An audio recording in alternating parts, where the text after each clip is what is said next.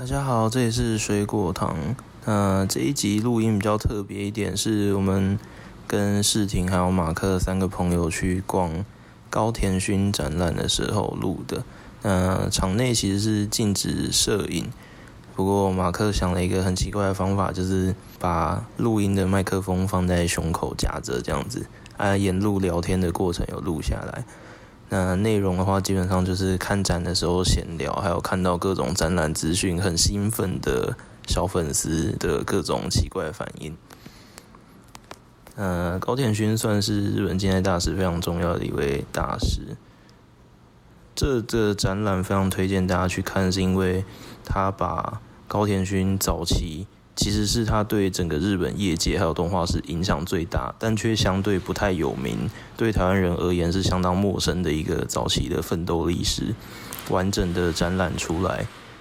你可以看见他创作的轨迹，从最开始的追求故事还有世界观的真实性，那到后来第二个阶段开始越来越往大型制作，然后思考到自己的奇幻世界观到某个程度之后。他到达了某个顶点之后，反而开始往后走回头路，就是他在动画中的写实感这件事情走到极致之后，他开始尝试使用完全无法以写实形容的画面，还有动态，还有奇怪的原始的线条感，去尝试呈现日本传统的线条与动画的那种结合。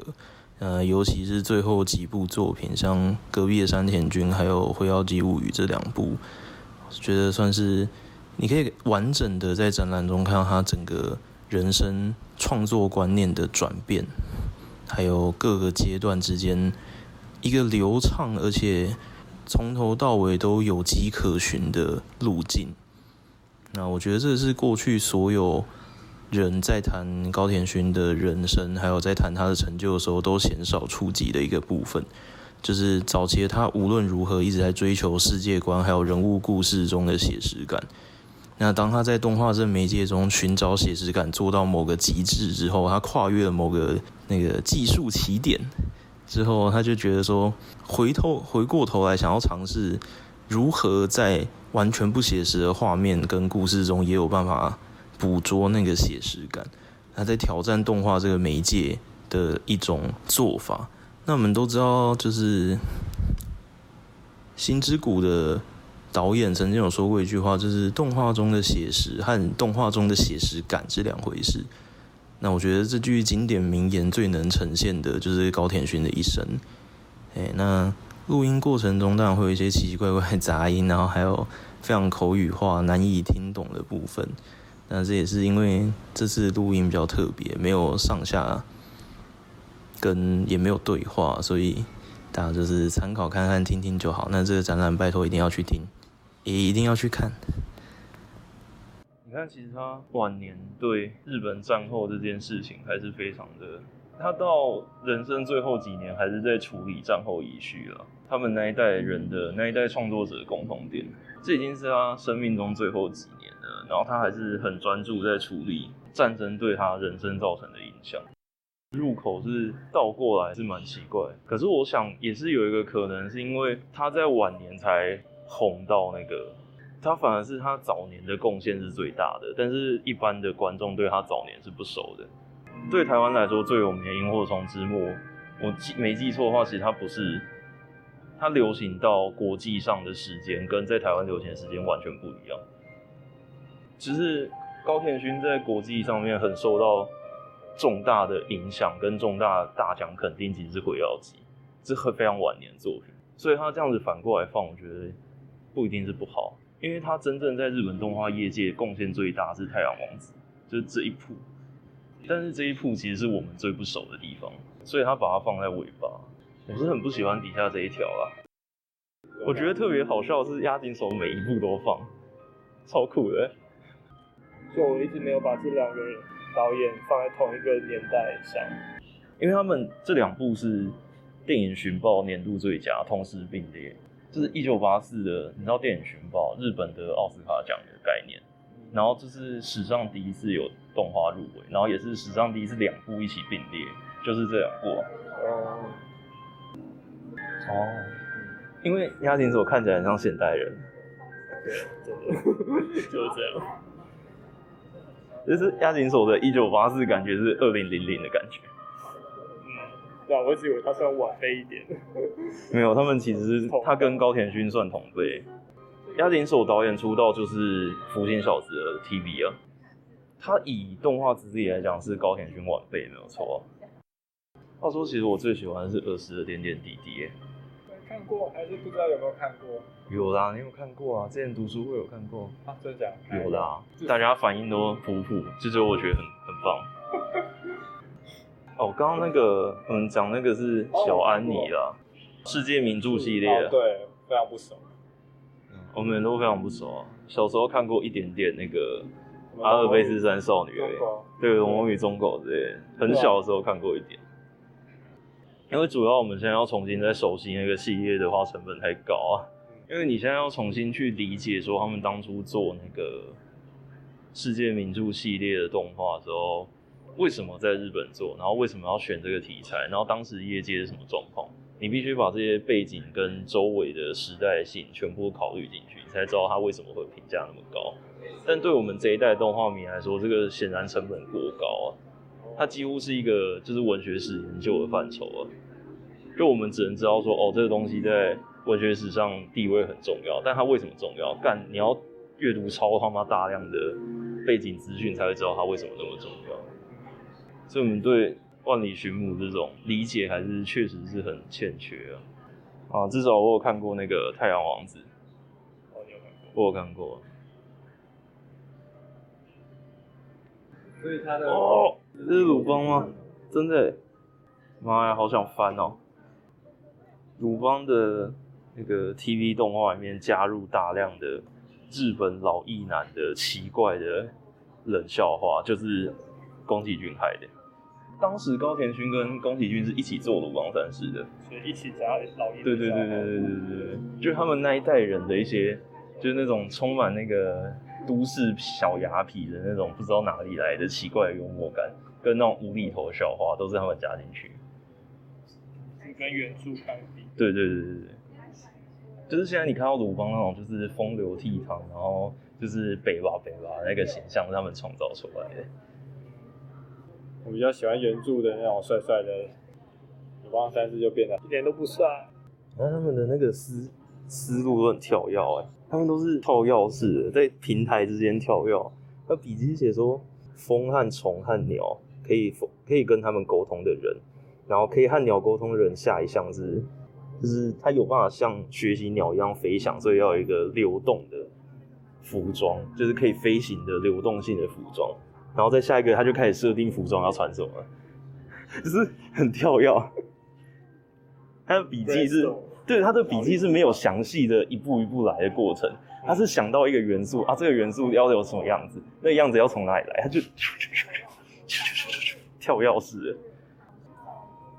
你看他这边有写，就是中世纪的服装风格，但是他想特别强调民族性的聚落，很酷啊。保罗·古里木，国王与鸟。他其实他刚刚在讲的那个是，我们不是常常会讲动画里面的写实性吗？还有动画里面的幽默，就是像那种欧美动画常常会有那个，就是什么追到悬崖边，然后在空中停滞，还跑了一下之后才下坠这种。他刚才讲的是类似那样的概念，就是只有动画表现才不会奇怪的手法。他刚刚讲的那个是，就是国王在面对犯人的时候拉一下绳子。然后那个犯人底下那个地板打开，然后犯人掉下去。就他说这种很，就明明是很隐忍，但是又不血腥，但又可以呈现那种故事状态，残酷的故事状态。就他觉得只有动画做得到，如果真人这样拍就会很怪，很好笑。但动画的话，你就看得懂他想干嘛。他说这是一九五五年的时候在日本上，然后那时候还没有阿尼梅这个词。那时候动画电影还叫漫画电影，我觉得它是很敏锐的，因为我们现在其实就是动画史还有动画方法、表现方法研究这么完备的状况下，我们才有办法很轻易去理解说，就是动画中的写实性，还有动画中的动态跟幽默感，跟电影是完全不一样的东西。就对我们这一代人来讲是很轻易可以理解的，因为有足够大量已经有人研究过的完备资讯摆在那，所以我们要进入这个鉴赏的门槛比较低。但是对高田勋来讲，他们当时动画是很陌生的东西，然后他第一次看这个《国王与鸟与暴君》，他就可以体验到那种就是只有动画才能做出来，而且不会奇怪的画面。哦，因为那个啊，辉夜姬就是他不是受到国王很多人追求啊。嗯，我记得那一段。对啊。但我没有记得那一段特别被描写的美，是有点。这个这很酷诶，这是他一九六零年代的时候留下来的笔记诶，就说他他妈五十年前就说想要拍回夜姬，他为了这个愿望整整五十年。然后就是终于在二零一五的时候，就是人生最后几年的时候，把回夜姬自己的回夜姬拍出来，感超强的。你知道他再多活个三两三年，可以看到那个，就是山田尚子版的《平家物语》，不知道他会不会高兴到升天呢？我觉得这跟就是他们那一代人都有一个共同性诶，就是你看高田勋惦记那个辉耀姬物语惦记了一辈子，然后他晚年终于把它拍出来，这跟那个。安野秀明不是一样吗？从小从小就装假面骑士装一辈子，他妈连结婚的时候都要 cosplay 假面骑士，然后到他晚年就是终于都是要退休的前几年，他妈终于把假面骑士拍出来。可是他们拿自己的生命在完成梦想，哎，好爽啊！我觉得超帅的吗？有一个重要里程碑，就是太阳王子有设定完整的世界观，然后有设定完整的每个人物关系，然后。它不是一个单篇结束的故事，它是一个宏大的那种欧美式的少年冒险物语。嗯，就是说这在日本动画史上是第一次。在这之前的动画，要么是，就是说他们不会去把动画背后设定一个完整的世界观，然后虚构的一个系统跟故事内的逻辑，就他们比较没有剧中世界这个概念。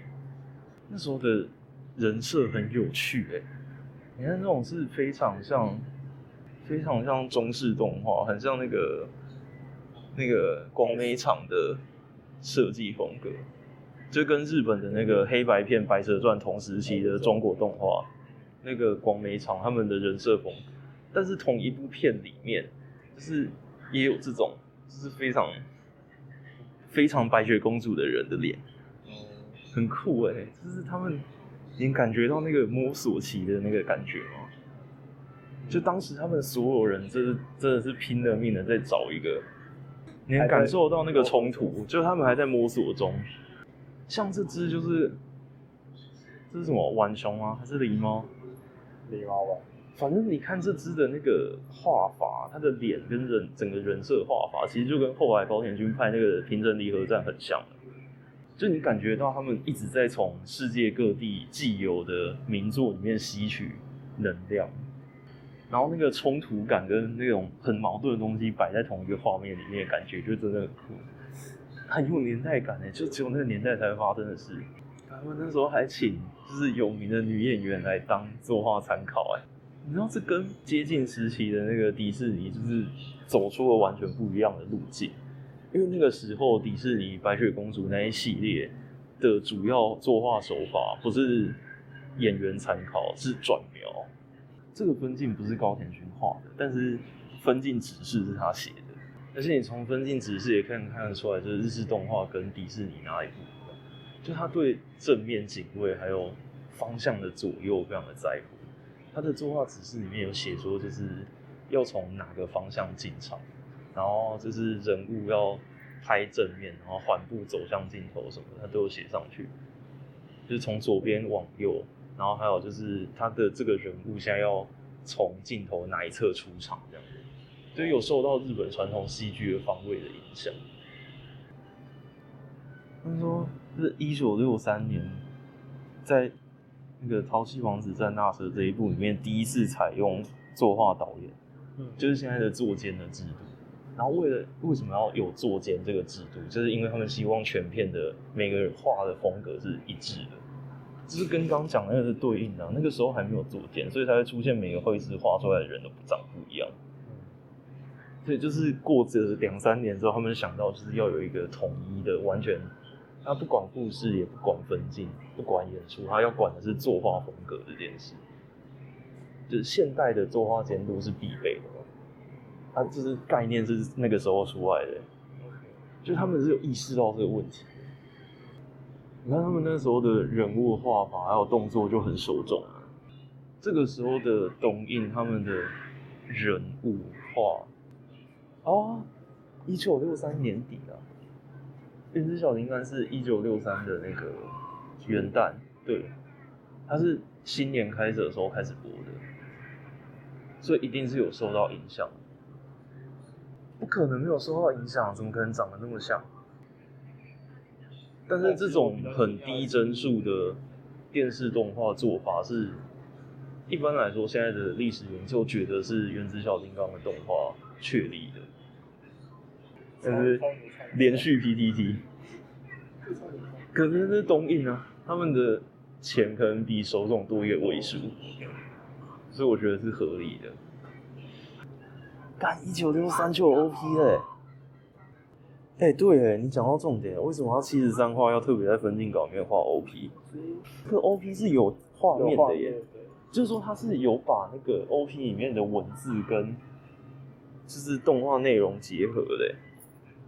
所以这并并不是 OP，这个是这个，这应该是本片，对对对对，应该是自己特有的。所以说那个就是。O P 曲的这件概念，就是这个时候开始有的。从那个到这个，对啊，那个时候他们有招说要把职员表放出来，嗯，然后就跟马克刚讲一样，就是那时候是一个塞时间的那个做法。那到高田勋负责的这一话，就是那个自大的大猩猩这一话的时候，他在放职员表的时候，就是他知道要结合里面画面，丢出一些资讯，预告说节目要开始了。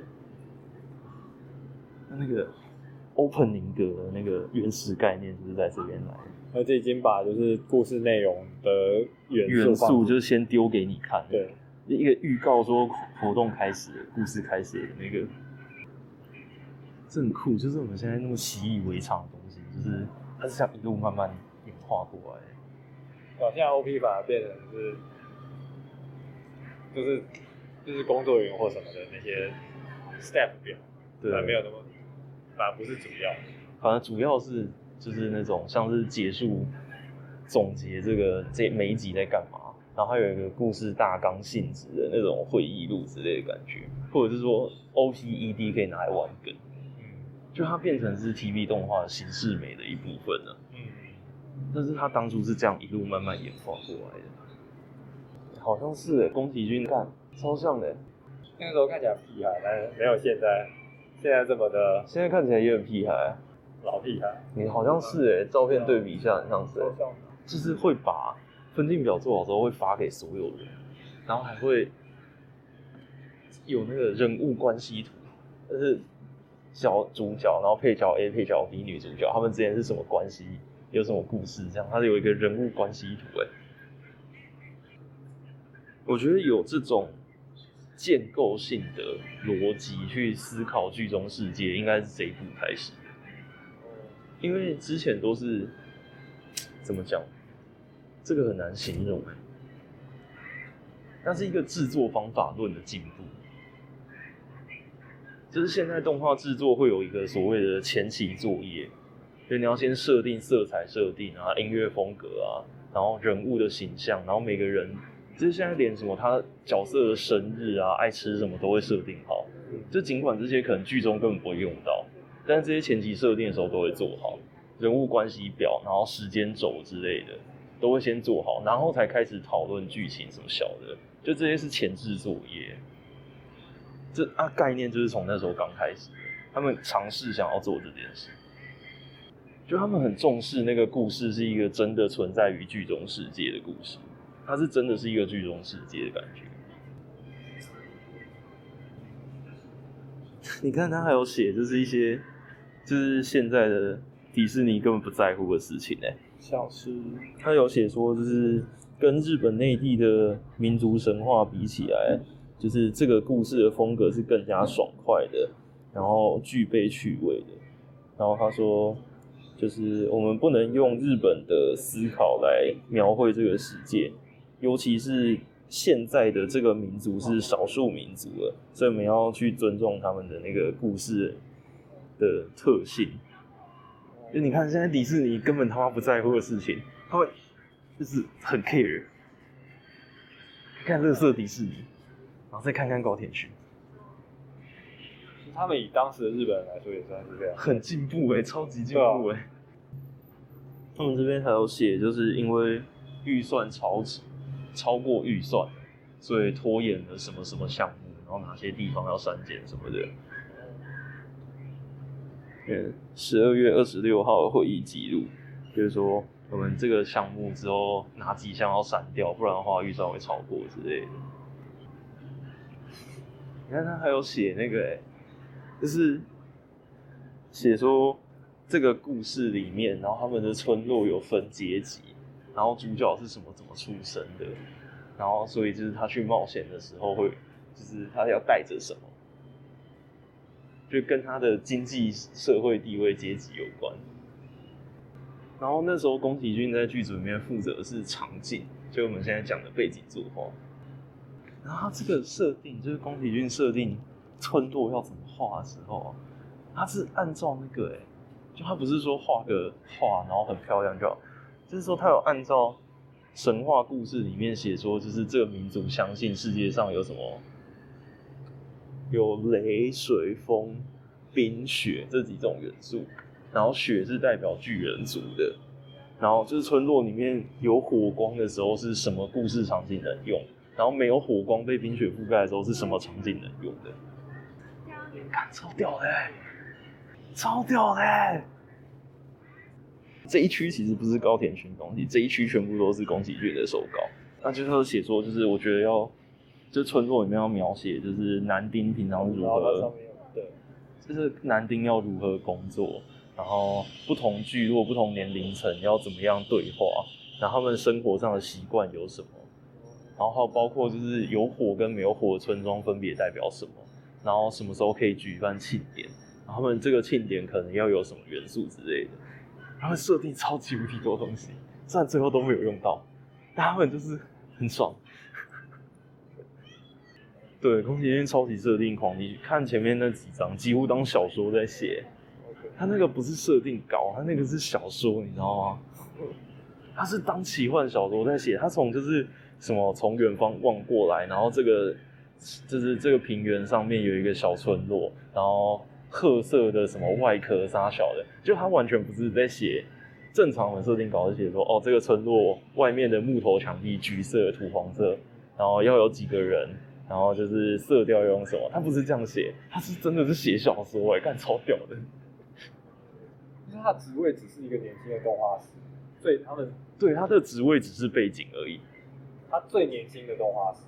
就是宫崎骏那时候在剧组里面只负责画背景，而且还不是画背景的作画，他负责背景的那个草稿拟定的程度而已。但他就写了一部小说，然后跟高高田勋讲说：“哦，一定要画他们日常的那个就是村落劳动的生活。”然后高田勋就：“哦，好。”哦，对对对对对，讲到那个那一只冰象，预告里面有看到那个冰象，他这边有特别写说，就是动物的毛太麻烦了，记得要冰起来。你 快笑死！然后他这就是传说中的那个情绪起伏表哦，这个话真的是第一次看到哎，这个这听这件事听很久了，但我真的是第一次听到哎，不晓得是不是首创，但是业界这件事情的，就大家很，就高田勋是一个非常细节控的人。就是这一段要让观众感觉到开心，但是多长的时间，他是连绝对连秒数都要控制好的那种。他对于画面上每个资讯的放出会造成什么效果都超级无敌斤斤计较的。然后以前就有听说过这件事，但是我这是第一次看到这个表，而且还有超大量的形容词哎，就是你看他这边就故事说大自然的描写。然后要拍那个，就是主角跟狼，然后在岩石这边，然后这边有写，就是拍的时候什么，就是 Kibishi 严肃，比较肃穆的，然后紧张，然后胸大，就是那个主角出场的那个声情绪是胸大的，怎么可能记得那么详细啊？这个东西大概两三秒吧，那他画这么长哎、欸，你看他的形容词真的很多哎、欸，他是一个非常形容词的人哎、欸，他这边有什么不气咪，然后那什么不安紧张，什么沉默。这种东西不只是他自己要看，他是要给大家一起看。嗯，但我很怀疑大家能不能 get 到啊。然后这是每个角色，就是主角心中在想什么，然后比鲁达心中在想什么。村民他有标，但是他就没有特别写。你看他扁担上面背什么都写得很清楚，就是这是什么水啊、有啊，然后前面是鱼啊。然后还有什么毛皮跟果实之类，就是他连扁担上面背什么都要写得一清二楚了。他巴不得每个画面上每一个每一个东西中间都有一个附注，有没有？他怎么说把场景从阿伊努族转移到东欧、北欧一带？他们就是故事是来自那个故事灵感啊，但实际上他们设定发生的地点是在他们自己更熟的地方。说不定也有受到高层影响啊，他们觉得说哦，你拍在这会比较受欢迎这样。你知道他那个超酷的，他是找，就是他说这部的配乐不能找一般的电影配乐，还要找那个平常都是在拍民族志纪录片的人来作曲，看超屌的，你们不懂。然后他还有特别写说就是。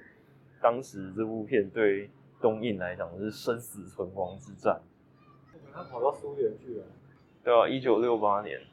一九六八年就跑到苏联。而且他说是他第一次出国，然后还有讲说那个时候就是因为电视动画，尤其是那个鬼动画开始流行，那种鬼动画创立出那种很低张数，然后就是非常单章节式、单元剧式的这种 TV 动画出现。然后就是严重打击了这种长篇的电影动画市场，所以他们当时在做的时候都觉得说，反正就最后一部片了啦，然后每个人都在燃烧生命，他们都觉得以后没有机会再拍长篇的电影动画电影了，因为电视兴起。对啊，这跟那个黄金好莱坞时期的结束很像，好莱坞不是分四个时期吗？黄金好莱坞时期结束就是因为那个、啊、电视在美国普及了。同就同一个时期，他们在全世界的电视产业在面对同类似的问题。这这是那个时候的展览吧？但是超屌的，你可以看到这是同一个时期的的太阳王子，然后 TV 的那个鬼太郎，还有 TV 的那个魔法使那个莎莉，还有那个乌鲁特拉 seven 第四代，你就觉得哇，那个时代感，就是你知道这些东西，就是你在。第一次看到就哦，这是同一个时代，被放在同一个，对对对对，它被海报上面放在同一个地方哎。你看，就是高田勋，然后水木茂，然后还有那个乌托拉 seven 跟魔法史丽莎，它的那个它是同一个时代的那个产物，你知道吗？就地图上虽然知道他们在哪，但是真的走过对对对，就是就哇天啊，那个那个那个宇宙大爆炸的感觉。而且你看，这就是当时怎么讲，日本动画的那种特殊的文类，就是长篇动画那个时代的长篇动画电影的代表，然后那个时代的 TV 动画代表，然后那个时代魔法少女的起源，跟那个时代最好的特色作品，这全部，然后你就想说，干，然后他们那时候为了让这部片拍完，他们还成立那个东映作画员工工会，他们成立工会跟公司抗争，你知道吗？然后他们抗争的那个劳资纠纷，要求的不是提高薪水，也不是就是增加休假发小，他们要求的劳动权益是让我拍完。天哪，这些人，这可是有史以来最浪漫的一场劳工抗争了。他觉得这些人怎么可以这么屌啊？他们那时候预算 over 太多了，然后而且东映也觉得说长篇动画没有市场，想要全力下手去做那个 TV 动画，然后他们就是高田勋他们那一那一块。就是弄了一个东映的员工工会，然后跑去抗争，然后说让我们拍完。你看过劳工抗争是说让我们工作的吗？天哪！你知道这一桌他写的资料是什么吗？这一桌他写的资料不是动画的资料，他写的是工作报告，他是写说我们什么几月几号原画完成了哪几卡，然后哪边的配乐已经完成什么的。你知道这是拿来干嘛的吗？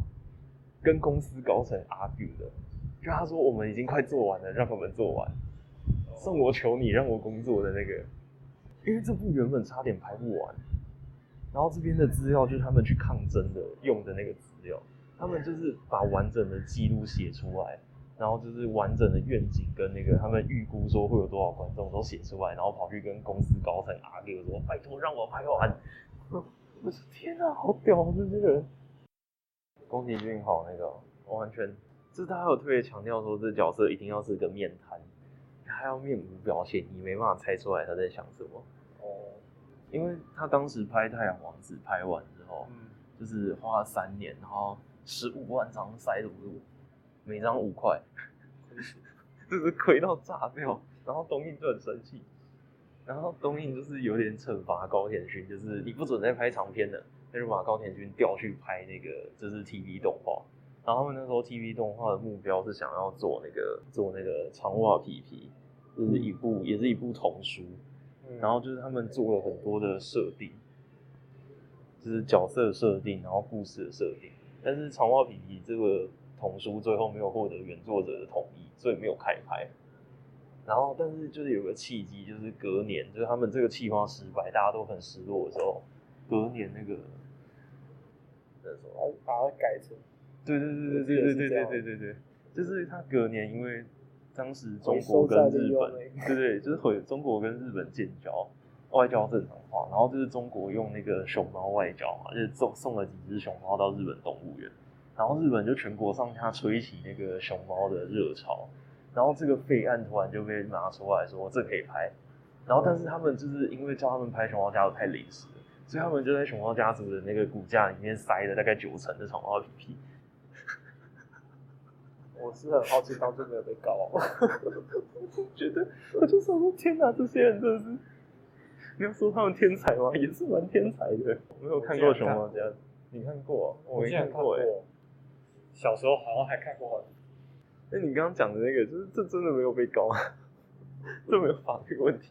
我小时候还看过什么《北海小英雄》？哎，比这个更早。哎，我也知道说背景要放什么画面，但他们的相对位置是什么？我的镜头要摆在哪里？然后看过去的时候，它理论上应该要是什么角度？啊，构图 layout 的意思就是说把它们组合起来，相对位置跟角度如何呈现平面立体感，这是 layout 的工作。分镜讲的是我镜头要怎么动，layout 讲的是这个镜头里面看到的东西要是怎么摆。哦，对，有一个宫崎骏之前有一个算是会被大家拿出来讨论点，就是。宫崎骏的分镜稿还有雷奥稿画到跟漫画没什么两样，所以他是救急暴君，就是他底下的制作人员完全没有办法掺入任何自己个人的个性进去。他们还在制作最初期的分镜阶段的时候，就确定好每个画面每一卡里面每个人物要用什么角度、什么表情、什么动作、讲什么台词，有几秒宫崎骏都决定好，所以他底下就养出了一大堆非常非常厉害的绘师，但是完全不懂动画。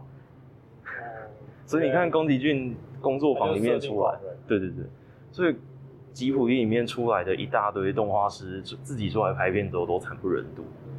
哦，你看安藤雅思就是啊，宫崎骏他儿子叫什么？宫崎吾朗也是啊，而他们画画能力绝对是超强的啊，但是因为他们一辈子都在宫崎骏那种就是一个不一个指令一个动作的状态下训练出来的，所以当他们自己做导演的时候就一塌糊涂。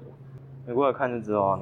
分镜会长这样，你看这个门这样子，这是分镜，但是 layout 会具体到就是哦，我现在从这个看出去，那我墙壁的折角在哪里？然后人应该有多大？比例尺是多少？然后这条路就是要多斜？就 layout 的构图是有点像摄影的构图一样，决定具体的相对位置。分镜决定的是我画面里面要有什么啊，我镜头要从上下左右哪个地方来拍这个角度。那 layout 是这个的下一步，有一个只用 layout 拍电影的狂人啊，黑押井守啊，押井守不会画分镜，他只会 layout，他都是叫人家把分镜稿照他指示的意思画好之后，把它调整成自己要的角度，然后把镜头怎么移动写得很清楚，然后把焦距怎么移动写得很清楚。就是他是只控制 layout 这个阶段的监督，就是不会画画也可以当动画导演。同期啊，是真的是同期啊，但他写 content 感觉不同期。富野他真的起来的时期是一九七零，哦，一九七零末都快一九八零了。就是他拍那个三一万能侠的时候，还有拍那个伊甸的时候，那个巨神王伊甸的时候，都快一九八零了。哦。就是那个时候，宫崎骏他们已经是业界是大师了。他比他晚个四五年左右。超长的荡秋千迷因，这是到底是挂在什么东西上面？毕竟是想这个就是那个，对啊，这就是刚刚就是那个超长的迷因。汤浅会做 layout，但是汤显做的 layout 比较像是把自己想象的作画指示先写上去的样子。汤显是对作画的控制比较强，他不是对构图的控制强。他是对变化。对对对，他会汤显的做法比较像是，比如说就是这边。我们需要哪个绘师呈现什么样的东西，然后他那个动态，他大概为了要呈现这个意思，所以动态要怎么样，他会用写的，所以只能用写的指示。就是通常作画指示是作画监督的工作，那汤浅他是有点逾矩，就他每次制作的时候，其实都自己算是几乎强制兼任作画监督的感觉。那跟宫崎骏不一样，宫崎骏就是他是监督，但他其实基本上把所有前置作业的所有职位都强制抓在自己手上的感觉。电视版？电视会用啊，很多电视都会用啊。那个谁啊，夏普特就是靠 layout 起家。夏普特最强也最没办法复制的技术就是他们的 layout 超级不，不然如果没有 layout 的话，那作画连我这个就是屋角角在哪里我都不知道。layout 会决定具体的角度跟具体的相对位置跟距离的比例尺，都是 layout 在抓的。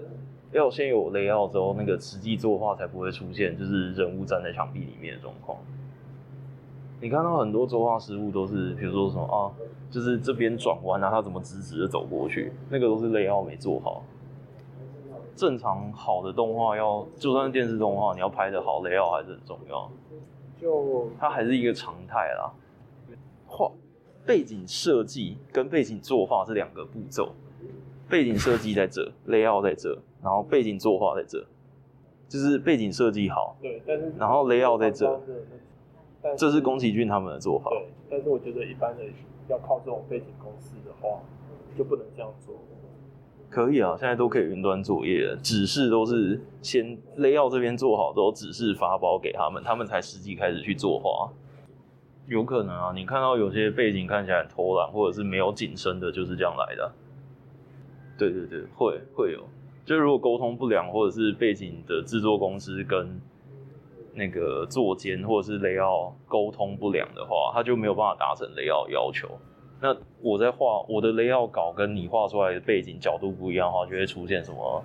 就是，哎、欸，你那个房子是不是歪了、啊、的状况？这种状况就是这样来的。说整整个背景平地，或者对对对对对对对，就是怎么你会浮在那个，就是人行道，你怎么会感觉是浮着的？那个就是因为背景画背景的公司没有听那个 layout 的指示，layout 的阶段就要决定，我连站的什么角度都要决定好了。但是因为现在很多背景会外包，所以那个背景外包的公司如果水准不够高，或者是 layout 师的水准不够高，就会出现那种状况。那这个也是啊，这个这个是背景这样，然后它这个这些角色都是浮在背景上，它是两层，它这些都是两层。但因为 layout 有做好，所以看起来不会不会有那个可以降低啦，最大程度降低啊。就我记得高建新的某一个的 layout 是。这个房子的每一个砖头长什么样都已经画好了。对啊，对啊，他们这个派系是这么做的。但是这个东西势必不能在背景外包的。当然不可能，对，不可能。因为你大概知道个墙角在哪边，应该就极限了吧？你根本需要知道说砖头怎么画。对对对对。其实我觉得有一个有趣的例子是说，现在电玩游戏啊，他们也是采用类似的方式去分工，所以你会看到说，比如说在黑魂里面，它会有。怪物拟态成那个背景，的那个，比如说一个罐子，但是那个罐子你就很明显的看出差别，它是怪物怪物的那个建模，而不是背景的建模。对，它是不同组负责的，整个光影，然后的呈现方式是跟背景不一样，所以尽管它做做成是一样的形状，你还是可以看出这个有违和感。对，然后就因此发现，你刚刚讲的那个，如果 layout 的这个沟通跟指示的流程没做好，就会发生那种事情。啊，这在 TV 动画很常见，我觉得是没无法避免的，可以避免啊。如果 layout 是真的很厉害，对，就是如果 layout 是很厉害，然后更细致的沟通，但是在现在要讲求效率的情况下不可能。你看宫崎骏他有一个神人级的助手叫名仓进博，就是从风之谷开始的所有宫崎骏在吉卜力制作的长篇动画电影都是名仓进博画背景的。哦，那个基本就是神人啊。搞电影公司，宫崎骏是啊，是吧？应该是吧。哇，他们总共四个人，小田陆阳，好爽啊！应该是是谁？应该是什么制作人在帮他们拍，然后 这三前面三个人的背景。你问说 layout 的跟背景作画差别是什么？就是背景作画只能像很像在画照片一样。但是 layout 会跟你讲说，我要从什么角度取景，我要哪些角度，人会怎么跟这个背景互动，这是 layout 要做的指示。然后你问说分镜跟 layout 差别是什么？分镜像刚刚最后他不是有跑过一个巷子，然后是俯视的，然后有各层，每一层都有那个吊衣架，有没有？吊衣绳。就是如果是分镜的话，它只会画简略的画，说两三条绳子在这边，然后我视角是上往下看的俯视角。然后他要从这边跑过来，分镜会这样写。layout 的话要具体到就是这几条线分别哪几层楼，然后互相的角度是什么，然后跑过来的时候街道要从哪，就我摄影机大概摆上摆下的 layout 都要决定。角度跟相对位置 layout 来决定。有一位传说中的大神就是他妈不会画画，但是当动画导演当了一辈子就押井守。为什么？因为他是日本 layout 最强者，他只靠控制 layout 就有办法拍片。那他的 layout 视力不像是宫崎骏的 layout 是有画背景到每一个砖块。没有没有没有，他的 layout 是超级潦草的那个竹竿人，然后但是他会把那个就是每一个线、每一个物件、每一个角度跟我要用多少的景深跟我的镜头在这个地方要摆几秒，然后哪个地方要比较锐利，哪个地方要很弯曲什么的，然后形体的变化他都形超级无敌。我回去再跟你看好，其实我。我有印象，有看过《攻壳机动队》电影版，还蛮详细的 layout。有啊，他有出一本啊，他自己讲解。说就是完全不同的。没有吧？同啊。没有、欸，那个是就是等于是完成品了耶。那个 layout，你这边说的是指示，而那边是画的很好的完成品。除非他有两层的两次 layout 之类的感觉的东西的 system 的。哇，那本我也看过啊。他那样就是他，他不管画面的，他不是会有懂画面的人，他也不是画画的人，他那个是用很像是怎么讲，很像工程学、很像摄影学的角度在跟你讲我 layout 要怎么做的。但是我看那个 layout 是已经等于是完完成品的感觉的画面了，所以势必不是他画的，势必不是，但不是他画的。那我的意思是说，他可能他很不会画画，两两层的 layout，就是这一层。做完后，再交给会画画的人再做一层 layout，才能够有这样效果。不用做到两层。那那，是他控制是画，他会控制这个东西要怎么画。那这个时候的背景就是直接画什么是？确实是还没有特效作画啦。这个时候要有特效的话，通常都是。摄影赛璐璐片的时候，从外部打个光啊，或者是插个什么东西出来。比如说，他们希望湖面有闪烁，有没有？他们就会把赛璐璐片抬起来，然后在赛璐璐片湖面那边戳洞，然后在底下用高光打，然后这样子摄影下来之后，赛璐璐片那个洞光射出来，就会看起来很像现在你做那个特效作画呈现出来破光粼粼的样子。每一张都好漂亮，它是直接用到。还是说这是设定化的？这应该是设定化，具体要用还要再调整。对啊，光是设定化就这么多。就具体真的用的时候还会再调整一下。小安妮，红发安妮，为什么红发不见了？马克发现我在浪费钱。这个脸好适合做迷。没有涂色的话，这种风格的眼睛是有点怪的。纳尼？这个就很怪啊。这个也很怪。拿尼？哇，这是刚 OP 的那个结束的地方。十分的那个。嗯，只有我觉得这风格很保种啊。很保种。这种舞台舞台剧的细化风。确的名字叫做那个什么？叫什么？他鼻子脸的那个凹槽的光光影打的好不习惯。以现在的作画来看的话，对看起来很像伤痕呢。对斯卡德，斯卡德安妮，听起来很像什么很厉害的 boss。伤痕的安妮，不觉得很像魂系 boss 吗？心之谷啊。心之谷的监督哦、啊，oh. 就是那个名言发言人啊，就是说为什么心之谷这种作画作品要用那个动画而不是拍真人版？哦，oh. 就是他讲的、啊，最近讲的吗？很久以前啊，就是当时，我是因为最近心之谷要拍真人版，所以才讲的。哦，oh. 就很久之前他接受访问，就说：“哎、欸，心之谷这种这么这种故事风格，为什么要拍那个？”动画，他技能喜文讲一个谜啊，他说动画写实感和写实是完全是不同的东西。就你看动画看这么多年，你才发现他讲的这是真谛。我好喜欢这个老人哦、喔，你不觉得他长得很像大猩猩？嗯，还好，这个特别像。有点，我现在在观察他的高额头。哦，对耶，那个时候的作画都是高额头的。哦，他那边有特别讲到说原著里面就是描述有写就对了。对，这边。坚守红发原，因为这个人设跟他其他作品里面的人设不一样。嗯，你看他调整非常多次啊，最开始的脸。啊，所以这种就是高额头型癖，是不是从他们开始？为了要变成最后那个样子啊，中间调整超多次。他画了大概十个版本的安妮吧。然后怎么才可以在写实跟跟那个好看上面写实，展现出特色跟。能够做成动画，这就要问那个啊，近代的人设大师啊。因为你高额头要画到好看的话，那到底是不是高额头始祖啊？那个差。那个啊，西屋太治啊。西屋太治不就是他的人，他的风格跟人设看起来非常有写实感，但是他的人物就完全就是动画的人物。我想到最好的例子就是喜屋太志。你看上面那个安妮，这个画超多版本的脸，这个应该比较像是，就是在在尝试他不同人设做不同表情的。对啊，可能人设这东西麻烦，就是你不具体画完整，你都不知道到底好不好。所以你必须在他做出各种不同的表情以后，你还能够让观众认为他是同一个人。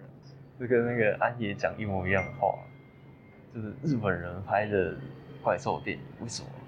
什么叫做日本人的怪兽？才会回头来想这件事？因为对他们战后这一组来讲，日本是曾经灭亡过的存在，他们一辈子都在想日本人到底是什么。那个时候日本的流行啊，因为他们刚刚开始尝试做 TV 动画，尤其是东映，然后他们就想说。题材要从哪里来？他们不像手冢一样，他们不像绘制作工坊一样，就是有自己的漫画可以做。他们又需要一个跟手冢不一样的噱头。那时候水木茂已经在那边冰冰蹦蹦了，就是鬼太郎。所以就是对他们来讲，这种竞争对手的存在，他需要拿出一个完全不一样的风格，完全不一样的故事内容来跟他们打对台。这是不是当机了？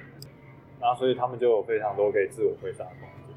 对，原作应该是那种像乌龙派出所类似风格的，都是在搞笑动画。对对对对，突然拿出什么东西，或旁边有什么东西，但是很慢才式的日本单回搞笑漫画。他们要找，他们要就是把这些剧情放在具体的场景。他刚刚讲的那个棒状手臂是。我们现在很常看到那个耶、yeah, 这种，就是他们找了个方法要呈现那个怎么讲立体感，然后找到的方法就是强调那个肢体动作的停顿，有个肢体动作之后停顿的话，看起来就会比较立体感。他是这样讲的，确实比较抽象，讲的比较抽象。话说这个居然是宫泽贤治原作哎，但是哦，普罗大科选哦，这我有看过哎，对，我看过啊，原来他是我不知道片名而已。对啊，我也觉得五年好久啊，果然是最有名的，他也为了这个特别做一面墙。可是我的绰号是从这里来的耶。是啊，这就跟宫崎骏的魔法公主一样。对，就是从小的话都觉得，干这超恶的，就是偷拉物吗？彻底的偷拉物吗？你妈的看完之后就会做噩梦。但是小时候不知道重看了几百次。对对，真的。有错几百次吗？你是自己制造不吃吗？哎、欸，讲真的，我性癖就是魔法公主害的。我是觉得她眼睛超性感的。哦。我说就是我小时候的那个，就是对眼睛的性癖发掘，就是魔法公主害的。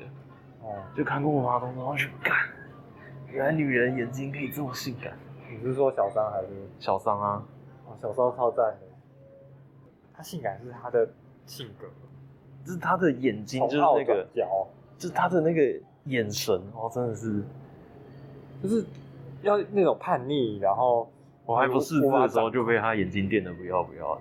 你讲的那些个性，她都透过眼神表现出来。他眼睛的那个每一个每一个场景眼神的变化，你就看得懂他在想什么。那这那时候就是还没有，就是连书都没怎么读的那个小学时候，我就觉得，就原来表情可以呈现这么多东西。以前小时候觉得婶婶好坏，但是长大后发发现就是婶婶小孩。对，搞心啊，西搞啊！就以前觉得他们是为了配额才才勉强收，就是为了他们父亲，他把那个空袭的火光跟萤火虫的那个火光放在一起的那个点子，真的是，天啊，是印象版呢！你知道高射炮？高射炮跟那个烟火哦混在一起。之前好像没看到印象版。对啊，第一次看到。这个印象版，印象版就是在开始画之前，前置作业，先画一些你觉得名场景，就是这些场景大概会是长什么样子。然后想说，对对对，这个会在塞到故事这是连在分镜之前就要先做的，有点像是前期概念啊，就是拿来说服高层说干娘我们要这样子拍的那种美术设定图。对对对，比美术设定图在下面一步。对，人设、背景、色调、色指定这些都设定好之后，大家画印象版。干，他连那个动作也也需要画这么细，那个腿上的那个。对对对。因为我之前看到那个在讲说那个什么战地情人，嗯，就是那个曾经待过集中营的，哎、欸，那个曾经逃出去的那个犹太人导演，对，他就看到有人就被射死的样子，然后所以他就很明确的表示那个内幕要。那个人演员的动作一定要怎样倒下去？对对对对，然后他自己上去演。对对对对，就是我觉得这个也是可能因为他印象太强烈，所以一定要把那他看过的那个印象版还有一个功能，就是马克刚讲的那个，就是你动作动画刚开始制作阶段，你需要把它发给全体工作人员，让他们知道说我在画的时候该用来统一风格的，有点像你玩游戏的时候不是会有那个概念宣传片吗？游戏还没生出来，但是先有概念宣传片，类似那种状态。有个印象版就是概念宣传片。你看里面的画面，绝大部分电影都没有用到。印象版用的是画的逻辑来画，不是用动画逻辑来画的。嗯。所以绝大部分印象版实际电影都没有用到。然后小时候会学他，就是把那个铁森永水果糖的铁罐拿去泡。平成里核战记是一个很悲伤的故事。对啊，他拍的不都几乎都悲剧。这么说也是，那个二十二点点滴滴也是啊，就是，那个算是对吧、啊？就是成年后的自己，然后跟过去对的自己的记忆对话，然后最后什么问题都没解决。这是漫才吗？还是落雨？落雨或漫才？对啊，日本的叫落雨或者漫才，这两种不一样的那个，跟相声也不一样。落雨不是基本上一个人讲，那漫才可能可以两个人。对、嗯，所以相声应该比较像漫才。落雨其实可以对唱，落雨可以超多人对唱。这个印对啊，看这个印象版已经当兴趣在画了吧？但是印象版多套你没办法想象哎。因为大家每个人都在画，完全是在画兴趣的。他们就是因为很开心，所以就一直画。他们在就是考虑说，哎、你要怎么样？这狸猫要怎么样吓走人类？各种方法。就虽然说实际上电影不是这样演的，但他们想了很多很多可能性。很感，他是真的绕了非常大的一圈之后重新回来这里，你会觉得吗？对啊。就是他在写实这方面走到一个几乎极致之后，就重新回来，就是他找到写实感是什么了，所以他回来拍就是很日式四格漫画，但是又有写实感的东西。就他找到动画里面的写实感是什么了，所以他不再需要那种完全纯然的光写实靠近的画面了。我现在越看越觉得啊，如果高田勋活着看到《平家物语》的动画的话，大概会高兴死。就山田尚子算是变相帮他完成了他一辈子没有做完的梦想。就是你看他晚年，他的路径是这样，就是他一直在追求越来越写实化的风格。他在画面、还有人物演技、还有作画跟背景上面，不断的去追求越来越写实、越来越写实。但他到山田君这边的时候，就是他跳回去，一个物极必反，你懂吗？就他回去重新尝试说，画的本质就是用线条来表现。现在就是很喜欢用线条来表现动态，而不是靠演技作画来表现动态的。另外一个很有名，就我们常讲的堂前，他就是很不信任演技作画，也很不信任特效作画，他是很信任线条动态的人。那山田君那种做法就很像，就他就是想要回归到。因为他已经在过去，就是不管是萤火虫之墓啊、儿时的点点滴滴这种越来越写实的过程里面，他已经找到那个动画里面写实感是什么了。他把握住这个叙事的写实感之后，他已经不再需要画面是很写实的。就是他就算山田君这种这么简、这么简笔，然后这么 Q 版的画面，你依然可以呈现出日本人生活的小小的日常。他抓住那个。日常感是什么的，写实感是什么的，所以他最后《辉夜姬物语》的时候才会去做，就是那么，就是那么像日本传统巨画式的这种画法，然后就是线条那么的那么的强烈。我觉得他节选这段跑步很好，然后那个什么啊，我刚刚会说三田尚子，就是因为现在整个动画业界里面，我觉得最能够继承这件事的就是三田尚子。可是山田尚子没有走向某一个极端，他是两件事情并立，然后切换自如。他很早就开始做这些事啊，《玉子爱情故事》的时候就有了，就是他在鸭川河岸被告白之后，沿路跑回去兔子商店街那一整段啊，那一整段其实概念跟这个跑步的那个概念，然后就是整个背景慢慢的变成就纯粹的线条化，然后到最后变成只有色彩、色块跟光点化。的那种奔跑方式，他说《灰耀姬物语》的这种风格是从那个日本传统剧画来的。他刚刚有出过一本，他自己去整理了一本，就是十二世纪日本的那种传统剧画，那种平面的寓言故事、短篇的寓言故事的神话或民间传说，那种剧画版。然后他说那个是十二世纪的动画，你看他把这些东西讲说是十二世纪的动画，你就完全可以理解为什么他最后《会妖姬物语》会拍成那样。他自己去收集这些东西，他有些没有结合的线。现在有一种说法叫铅笔描线的边，有些动画会为了这种风格，就是他们作画完之后，再用对再用铅笔描边，把边缘的边线描线出来，然后就会变成说他手往上抬的时候，那个边线有在。闪动，或者是有几条线，山田君最明显的。对对，你看那个那个在动的，你看得出来。你看他的手在动的时候，他手上的那个线不是连贯的。他其实每一个断点跟每一个作画，就是变成作画只是要细到不能再细啊，要超级无敌细的作画只是。因为动画里面没有意外啊，就是它是一个那么有逻辑的变形，你知道吗？它是很合乎我们的想象的一种变形，但它的变形是很不规则、很失序、很慌乱的。但是它的逻辑你又能够想得通，那个它个平衡点真是很厉害。到底要怎么抓到这个？新房的分镜稿跟这个差不多糙，哦，但是他是控制力要非常强、强的人。应该是现在业界控制雷奥最强的人，已经超越押井守。这个也是很特别，这是那个摄影机轨迹，特别在就是它背景画没有全部画，它背景画只画会被拍到的地方而已。跟以往就是我背景完全完成，然后你雷奥只是我在微调成你要的样子，是完全不一样的。他是直接雷奥跟你讲说，我现在只要用到这个这个部分，然后叫他只画这个部分出来给我，因为他很追求留白啊，只需要这个。对对对，因为他这部片很追求留白，他画面里面有非常多留白的部分，